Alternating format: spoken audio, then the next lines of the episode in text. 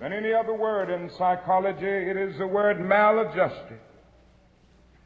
Now, certainly we all want to live the well-adjusted life in order to avoid neurotic and schizophrenic personalities.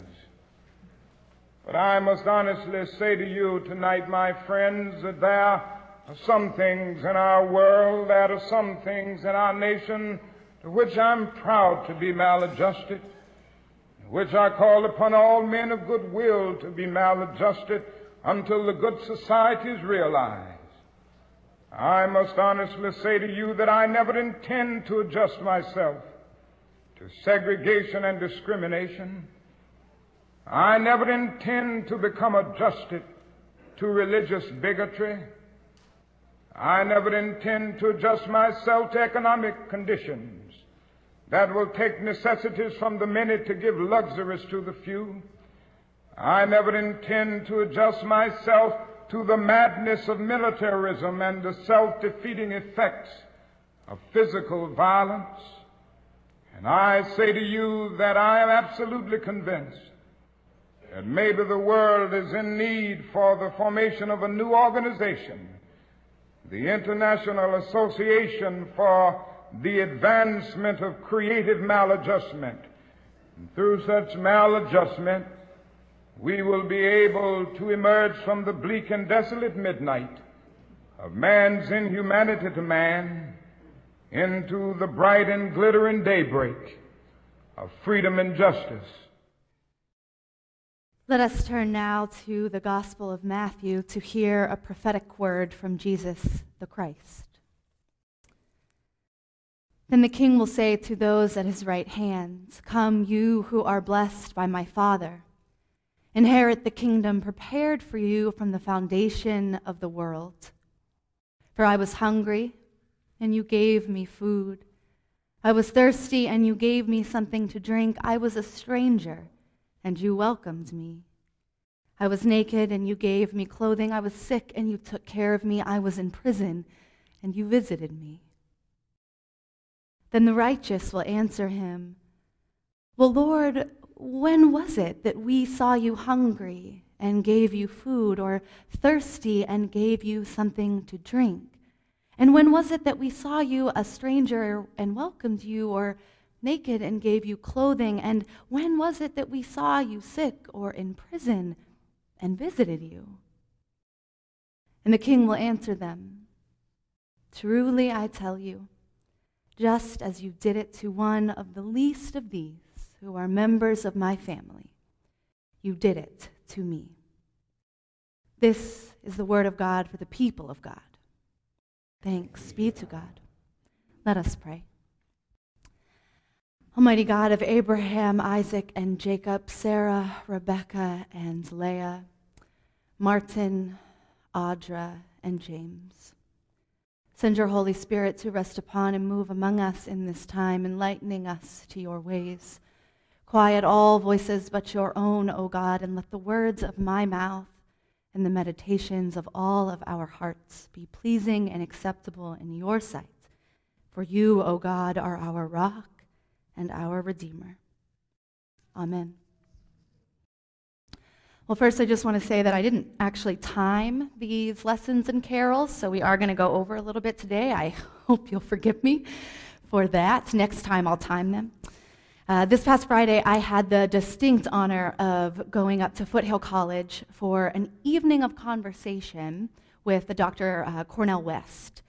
For those of you who might not be super familiar with Dr. West, he is an, oh man, a freedom fighter, an unapologetic follower of Christ. Um, he's actually entitled, technically, the professor of the practice of public philosophy at Harvard. He's also pastor emeritus at Princeton. He uh, has written several books about democracy and race. Uh, you may have seen him in one of the many documentaries he's been featured in, or on CNN, or Democracy Now!, or even in The Matrix. Uh, and according to his own biography, um, Cornel West has a passion to communicate to a vast variety of publics in order to keep alive the legacy of Martin Luther King Jr., a legacy of telling the truth and bearing witness to love and to justice. A legacy of telling the truth and bearing witness to love and justice. These are truly the marks of a prophet, one who has dedicated their life to speaking hard truths and for fighting for the rights of all people, especially the least of these. Dr. West began his talk on Friday night inviting listeners to hold in their hands um, two traditions. One being the tradition of Socrates, who is uh, known for perverting the youth by inviting them to question authority, to learn to speak for themselves. One of the famous quotes of Socrates is the ex- unexamined life is not worth living.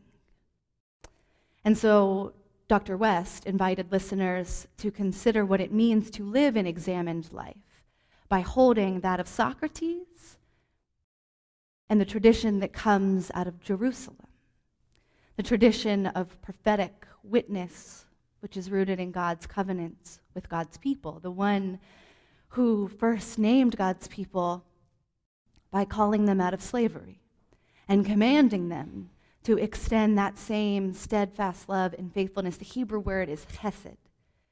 It is an all encompassing term that means justice and love. It's this kind of love that transforms nations and people, the kind that invites us to extend that love to all because we have received it. And to do that by rescuing the oppressed and defending the orphan, pleading for the widow, and welcoming the stranger. So, Dr. West invited us to hold these two traditions as excavating tools, to dig down deep into our being to discover what is good and beautiful, what is holy about each and every one of us and to use that, what we discover there, for a very important, very challenging, very countercultural objective. Not to gain status or wealth or power for ourselves, but to use what we have uncovered there to serve the least of these.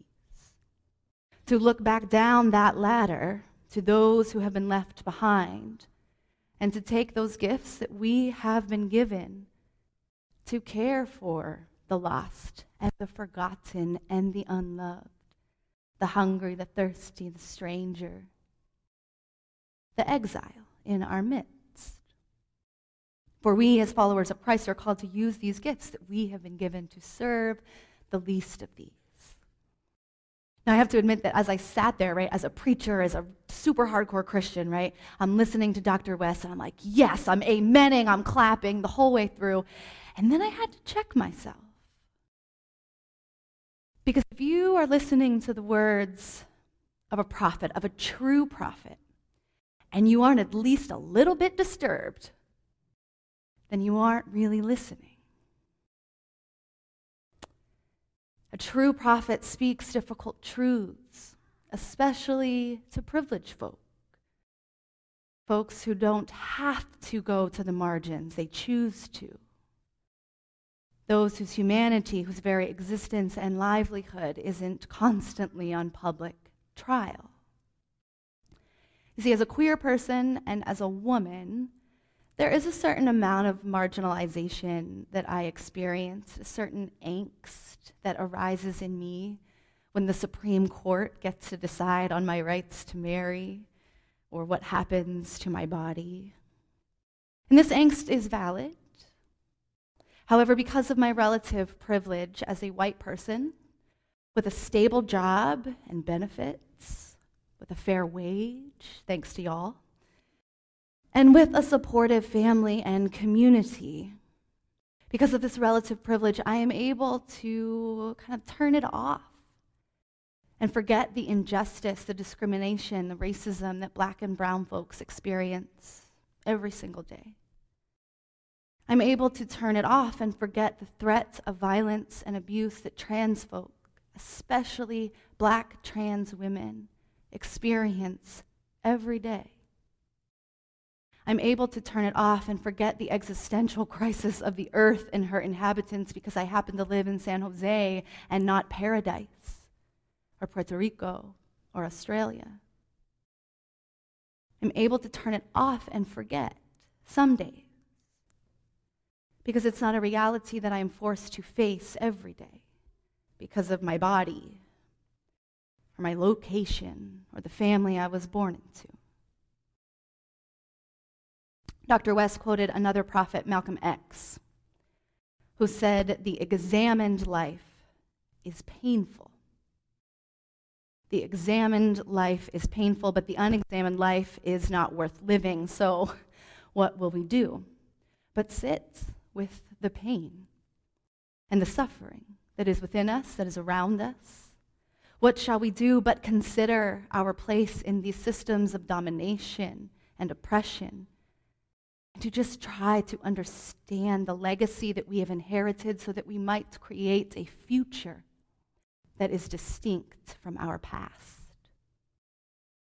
It is painful and it is difficult to sit with these aspects of our lives and our society. But I got to tell you, friends, that the opposite is not hate or violence, it's not that extreme. The opposite is indifference. Indifference to the injustices that are all around us.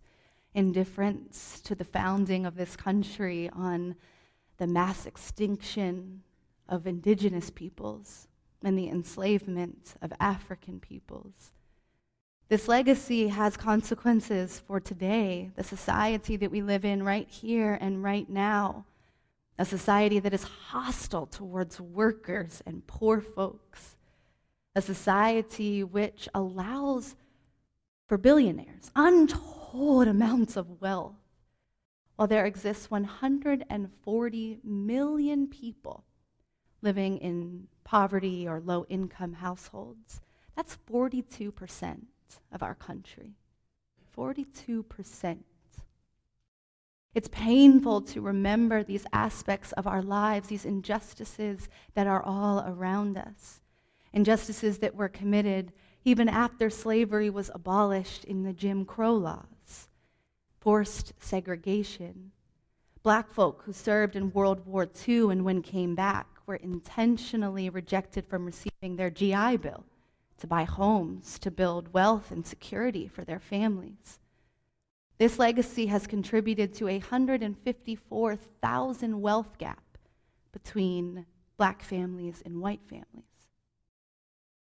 It's painful to remember these aspects of our lives and of our society, but the alternative is indifference indifference to a legacy of racist immigration policies, starting with the Chinese Exclusion Act of 1882 and subsequent bills that specifically targeted Chinese laborers and women, bills that weren't undone until the 1960s.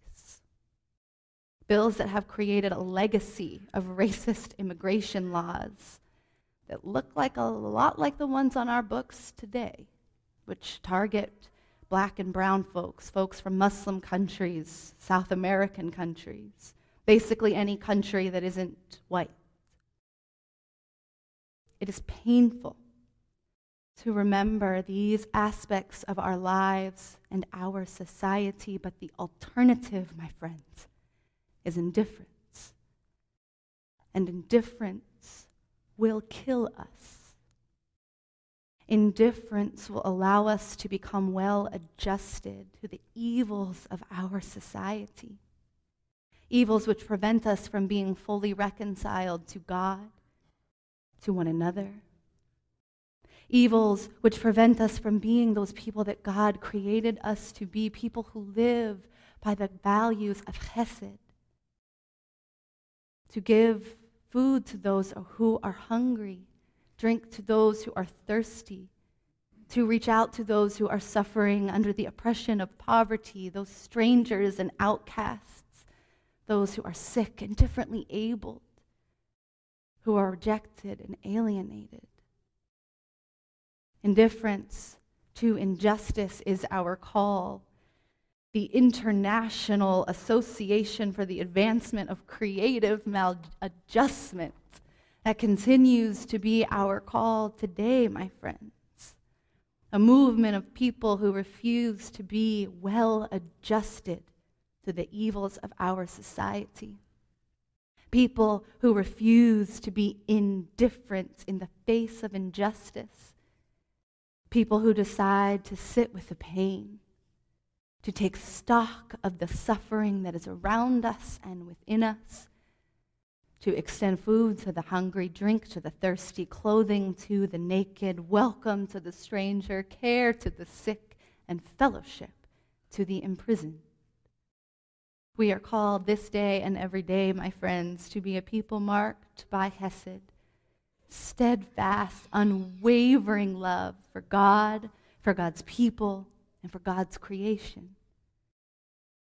Dr. King professed hope that when we take this call seriously, we will be able to emerge from the bleak and desolate midnights of man's inhumanity to man into a bright and glittering daybreak of freedom and justice. Freedom and justice for all people. Let it be so. In the name of the triune God who creates, sustains, and redeems us all. Amen.